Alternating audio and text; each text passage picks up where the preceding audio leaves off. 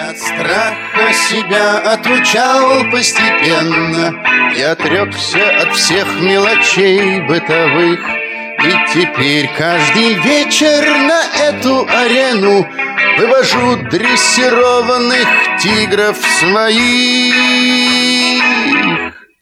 Когда смотришь кадры выступлений дрессировщиков с хищниками, на которых человек обнимается с огромным зверем, а потом тот ловко по команде прыгает с тумбы на тумбу, затем сквозь кольцо и смотрит преданно в глаза смелому артисту, то ты на секунду ловишь себя на мысли, что все это не так уж и страшно, пока не раздается рык, обнажающий серьезные зубы и клыки мохнатого подопечного. И ты сразу вспоминаешь, что профессия дрессировщик – одна из самых опасных из всех существующих. Нет ничего удивительного в том, что в цирке работают с дикими животными в основном мужчины. Но и в этой профессии женщины смогли добиться признания и успеха. Каждый день, рискуя жизнью, входя в клетку к животным. Только тигру не ясно, что он дрессирован Потому-то и шрамов не счесть у меня Это подкаст «Союзницы», проект Союза женщин России. Меня зовут Ира Любина, я одна из ведущих этого подкаста. Здесь мы рассказываем об удивительных женщинах России прошлого и настоящего. Вы можете услышать разные форматы выпусков от иммерсивных историй до интервью. Чтобы подкаст продолжал выходить снова и снова, нам очень нужны ваши отзывы можно написать всего несколько приятных слов в Apple подкастах, поставить сердечко подписки на Яндексе, оставить комментарий на платформе CastBox или в группе Союза женщин России ВКонтакте. Делитесь любимыми выпусками в социальных сетях. Нам будет очень приятно. А теперь новая история.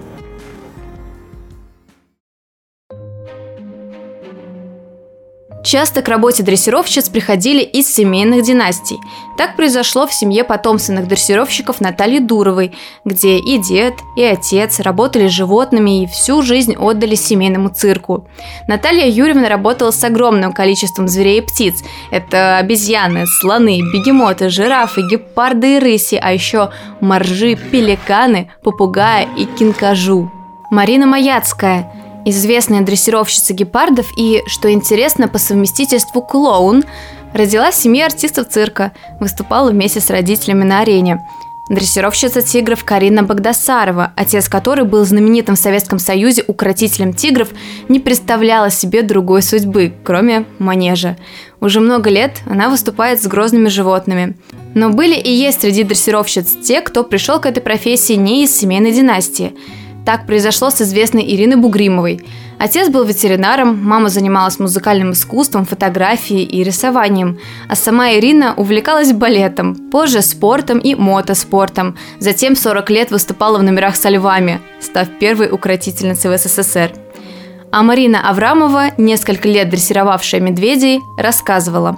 Есть знаменитая дрессировщица женщины Ирина Бугримова. Она была первой женщиной-дрессировщицей хищных зверей.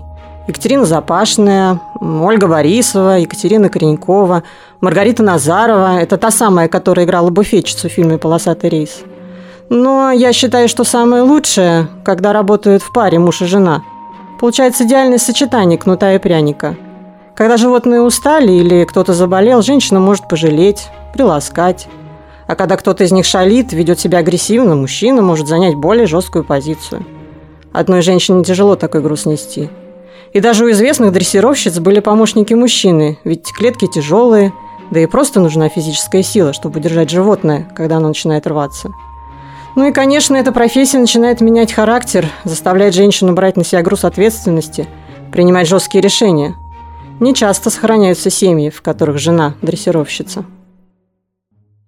А наша героиня, о которой мы хотим сегодня рассказать, тоже не из семьи потомственных дрессировщиков – но она стала легендой советского цирка. Французские газеты называли ее «чудо-женщиной» и «королевой тигров мира». Здесь артисты, которых вы уже видели на манеже, и те, кто еще только будут выступать перед вами. И Пурш, потрясен этим зрелищем редким, сидит с Маргаритой Назаровой в клетке.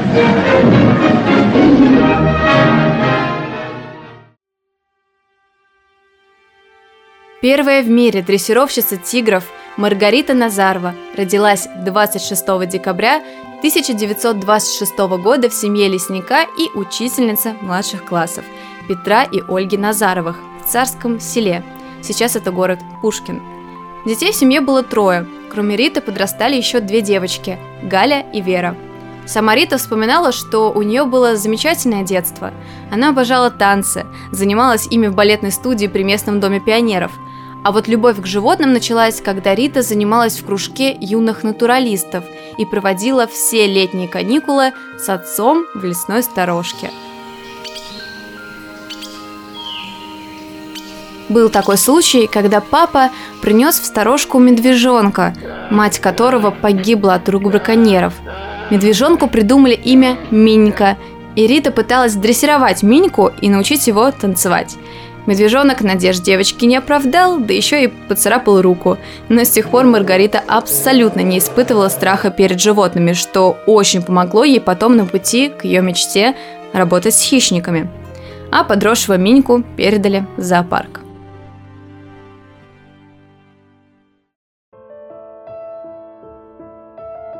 В 1941 году отец Маргариты получил назначение по службе в город Даугавпилс в Латвию. Именно там застала Назаровых война.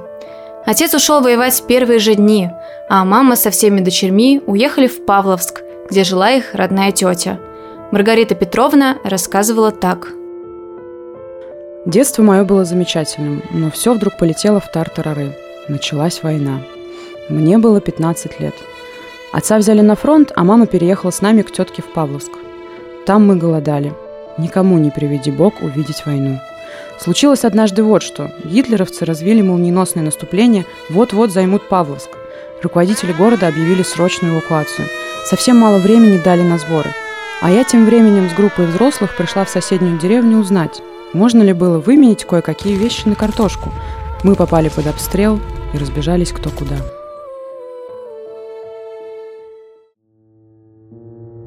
Мама Маргариты до последнего ждала возвращения дочки, но эвакуирующие их тянуть не могли. Они взяли сестер на руки и, предупредив, что если они хотят жить, то им нужно торопиться, пошли к выходу. Всю дорогу мама плакала и причитала, произнося семейное прозвище Риты – «Незабудочка». А 15-летняя Маргарита попала в плен. Поездом ее отправили в Гамбург, где определили работать служанкой в богатый дом – События тех лет Маргарита тщательно скрывала, и их тогда скрывали многие. Хозяева, у которых работала девочка, отвели ее в кабаре, работать танцовщицей. Однажды туда ворвались русские солдаты, увидев и услышав которых Маргарита начала кричать, что она своя, что она русская. Солдаты помогли ей вернуться домой. Плен, голод, страх и унижение – все это хотелось забыть и никогда не вспоминать. В Латвии она разыскала родных, мама с сестрами жили в Риге. Отец Маргариты считался пропавшим без вести. Семья жила очень трудно, голодно, и было необходимо срочно найти работу. Маргарита решила попытать счастье в Даугавпилском театре. Ее сразу взяли в кардебалет.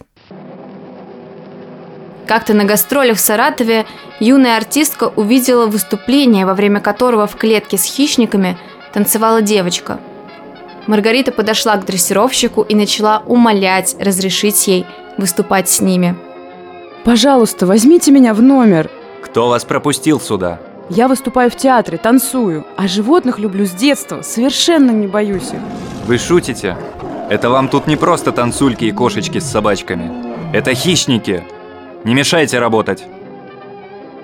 Конечно, ошарашенный артист отказал Маргарите – она ничего не боялась, боролась за самые рискованные и смелые номера. Именно тогда Маргариту стали называть «отчаянная балерина». Ведь прыгнуть с вышки в воду – пожалуйста, полететь с парашютом, управлять мотоциклом и взлететь на нем по отвесной стене – сделано. Именно такую Маргариту, разгоряченную после проката на мотоцикле, снимающую шлем и улыбающуюся своей удаче, и увидел директор театра Константин Константиновский. Говорят, что он сразу предложил красивой и отчаянной девушке поработать с ним над новым номером. Ему нужна была артистка-дрессировщица. Счастливая Маргарита сразу согласилась, не раздумывая.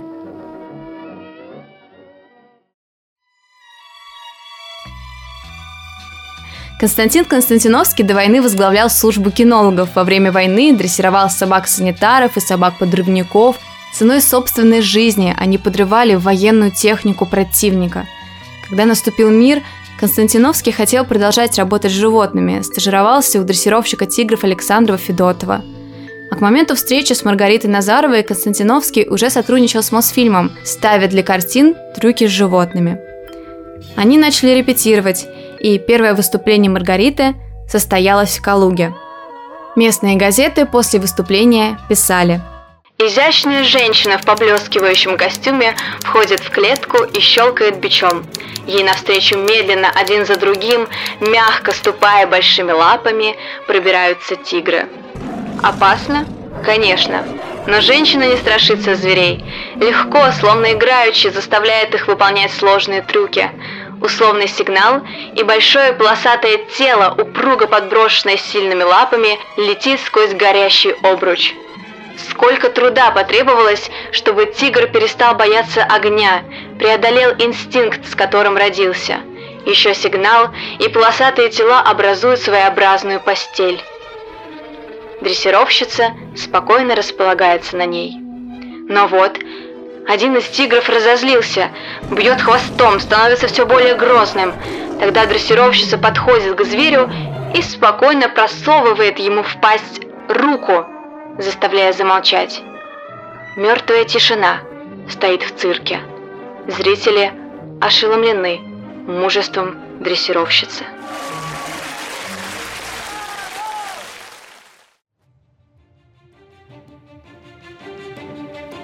После представления Константин признался Маргарите в любви. И вскоре они поженились. В 1952 году проходили съемки фильма «Случай в тайге», на которых работал Константиновский. Именно там произошел случай, который еще раз убедил и саму Маргариту, и ее супруга, что она может управляться и ладить с опасными хищниками. Во время съемок на Константиновского набросился медведь. Ситуация могла закончиться трагедией – но Маргарита быстро придумала, как отвлечь зверя. Она схватила банку сгущенки и выменила с ее помощью медведя из клетки. Уже потом, через год, будет и еще одна история, когда в процессе работы над фильмом «Опасные тропы» на Константиновского прыгнул тигр, и Маргарита окатила хищника струей ледяной воды из шланга. После такого смелые девушки предложили быть дублершей главной героини картины, и Маргарита великолепно справилась. На съемках в качестве консультанта работал известный дрессировщик хищников Борис Афанасьевич Эдер. Понимая, что она больше всего на свете хочет работать с животными, Маргарита внимательно наблюдала за работой Эдера. Однажды она спросила его, какими качествами должен обладать дрессировщик. Эдер ответил так. Во-первых, любовью к животным, умением наблюдать за их жизнью, сравнивать свои наблюдения и делать выводы. Во-вторых, смелостью, но не показной, а подлинной смелостью, основанной на знании животных и на любви к ним. Всякую фальшь в поведении человека звери очень тонко чувствуют. В-третьих, дрессировщик должен быть образованным человеком, хорошо знакомым с учением Павлова и физиологией животных, физически подготовленным. Не исключено, что ему придется вступить в единоборство со львом, тигром или медведем. С тигром, конечно, никакой силы не справится, но физическая подготовка в любом случае не помешает. Он обязан обладать хорошей наблюдательностью, мгновенной реакцией, самоконтролем и огромным терпением. Именно Эдер скажет после съемок Маргарите, что из нее выйдет великолепный дрессировщик. Он обучал ее, поручал сначала девушке кормить тигров, чтобы звери привыкали. Она же задерживалась у клеток до поздней ночи. Иногда она принималась танцевать и петь перед тиграми, чем вызывала искреннее недоумение у супруга. Ласковый тон, кормление и терпение помогли завоевать доверие животных. Тигры спокойно спали в клетках, когда рядом сидела Маргарита. Но Эдер не торопился разрешить ученице войти в клетку. Какова же была ее радость, когда тигр Пурш, с которым Маргарита потом будет работать много лет, впервые подчинился ее команде. На Маргариты на тигров кричали их, наказывали, всячески давили, чтобы добиться послушания. Маргарита сломала эти стереотипы. Всесоюзная известность пришла к Маргарите Назаровой после выхода на экраны фильма «Укротительница тигров». После того, как исполнительница главной роли Людмила Касаткина на отрез отказалась выполнять опасные трюки, пригласили Назарову. Касаткина говорила потом про Маргариту. Она на меня произвела впечатление изумительное. Она была очень красивая, стройная. Я любовалась просто ею и тем, как она работает. Она женственная, и все у нее так мягко получалось. Фильм «Укротительница тигров» впервые показали в 1955 году. Он стал очень популярным – После того, как зрители узнали имя дублерши главной героини, которой на тот момент было всего лишь 29 лет, все захотели посмотреть выступление укротительницы. Назарова и Константиновский отправились на долгие гастроли. С ними отправился и Пурш. Маргарита и ее супруг проводили вместе по 24 часа в сутки. Константиновский всегда был рядом во время выступлений жены на сцене.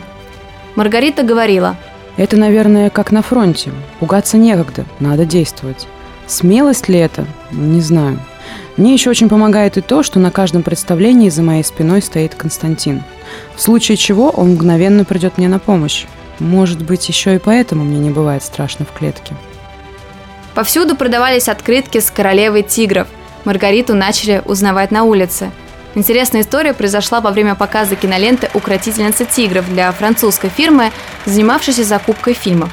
Французы не поверили, что для съемок женщина ходила в клетку с тиграми, и тогда им показали фрагмент репетиции дрессировщицы. Иностранцы купили киноленту.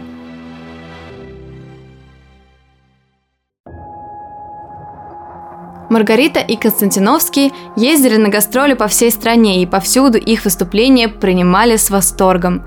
Но цена успеха была высока. Это не только изнуряющие репетиции, но и несчастные случаи. Летом 1956 года в скорую Кемерово поступила пациентка с ужасной раной. Оказалось, что это дрессировщица Мария Назарова – во время исполнения номера тигрица покачнулась на неустойчивой тумбе, траектория прыжка была нарушена, и тигра задела когтями голову Маргариты.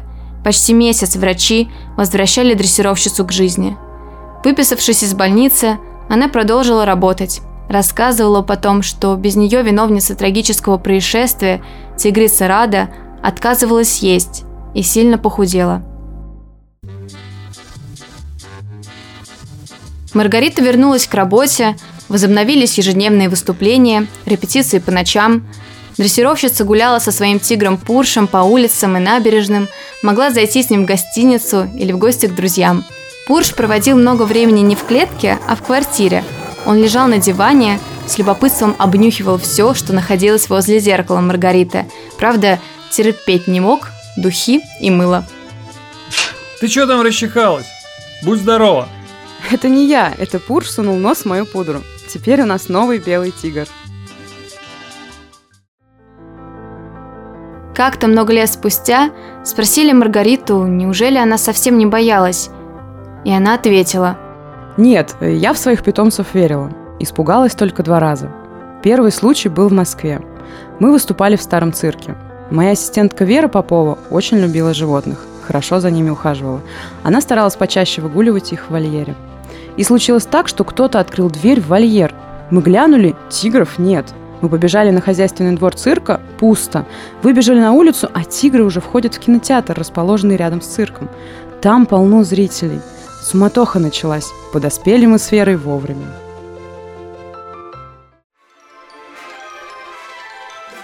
В июле 1959 года в Москву прилетел с дружеским визитом последний император Эфиопии за две недели своего визита он посетил Москву, Ленинград, Сочи, Ялту и Сталинград. Сценарист Виктор Конецкий рассказывал. После разных государственных дел Хрущев пригласил короля в цирк. Тогда в столице гастролировала изящнейшая ослепительная Маргарита Назарова. На всех континентах ее называли королевой тигров. То есть некоторым образом она по своему рангу равнялась Эфиопу. После представления Маргарита принесла в правительственную ложу тигрят, Маленькие тигрята – существа обаяния неизъяснимого, и король и генсек умилились. А Никита Сергеевич еще заметил, что только в стране Советов могут быть такие замечательные укротительницы-коммунистки. А вот картины про Маргариту до сих пор не снято. Спустя три месяца картина с Маргаритой Назаровой стояла в плане Ленфильма с рабочим названием «Полосатый рейс». Тигр на свободе.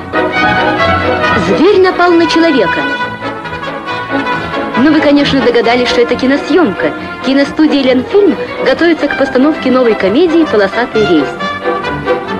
Дрессировщица Маргарита Назарова исполняет в фильме роль буфетчицы парохода. Известный дрессировщик Константиновской готовит зверей к съемкам. Задача для киностудии была непростая. Режиссер Владимир Фетин шутил. Постараемся сделать веселый, интересный фильм, если останемся живы. Рассказывали, что в те дни в съемочной группе передавали инструкцию. Если к тебе в каюту неожиданно войдет тигр и возьмет твою ногу в пасть, ни в коем случае не нужно вырываться. Нужно просто небрежно, но сильно пихнуть его кулаком в морду. Ему станет неинтересно, и он уйдет. Семья Назаровых приступила к съемкам с грудным ребенком на руках. В 1960 году у них родился сын Алексей. Начались съемки. Грузовое судно «Матрос-железняк» стало плавучей площадкой для репетиций. На входе прикрепили плакат «Внимание, тигры!». На набережной постоянно собиралась толпа, и всем было интересно понаблюдать за съемочным процессом. Константиновский страшно ревновал Маргариту к исполнителю роли Старпома и к сценаристу Конецкому. Интересный факт, что Назарова не умела плавать, и все трюки в воде выполнял за нее муж в парике. Самый сложный съемочный день был, когда снимали сцену «Шулейкин в ванной». Леонов отказался сниматься в такой сцене сразу и на отрез – Тигров он очень боялся. Уговаривали его и дрессировщики, и режиссер. Тогда актеру пообещали, что между ванной и тигром установят пуленепробиваемое стекло. Его изготовили и привезли, но оно бликовало во время съемки. Решили снимать без стекла, но Леонову об этом не сказали. Наступил съемочный день, и актер спокойно сидел в ванной, намыливая голову, напевая песню. Маргарита открыла дверь и впустила Пурша – который обнюхал Леонова, ткнул его носом в руку и чихнул. Когда артист открыл глаза и увидел прямо перед собой тигра, он сначала нырнул в воду, а затем с воплем ужаса выскочил из ванной. Фильм «Полосатый рейс» вышел в 1961 году. Картина имела ошеломляющий успех. Люди часами проставили в очередях, надеясь купить билет – один из представителей голливудской киноиндустрии, посмотрев киноленту в Москве, сказал, что он и его коллеги потрясены ролью в ней тигров, ведь традиционно считалось, что фильмы с хищниками могут быть только трагичными. А «Полосатый рейс» доказал, что грозных зверей можно снимать в комедиях.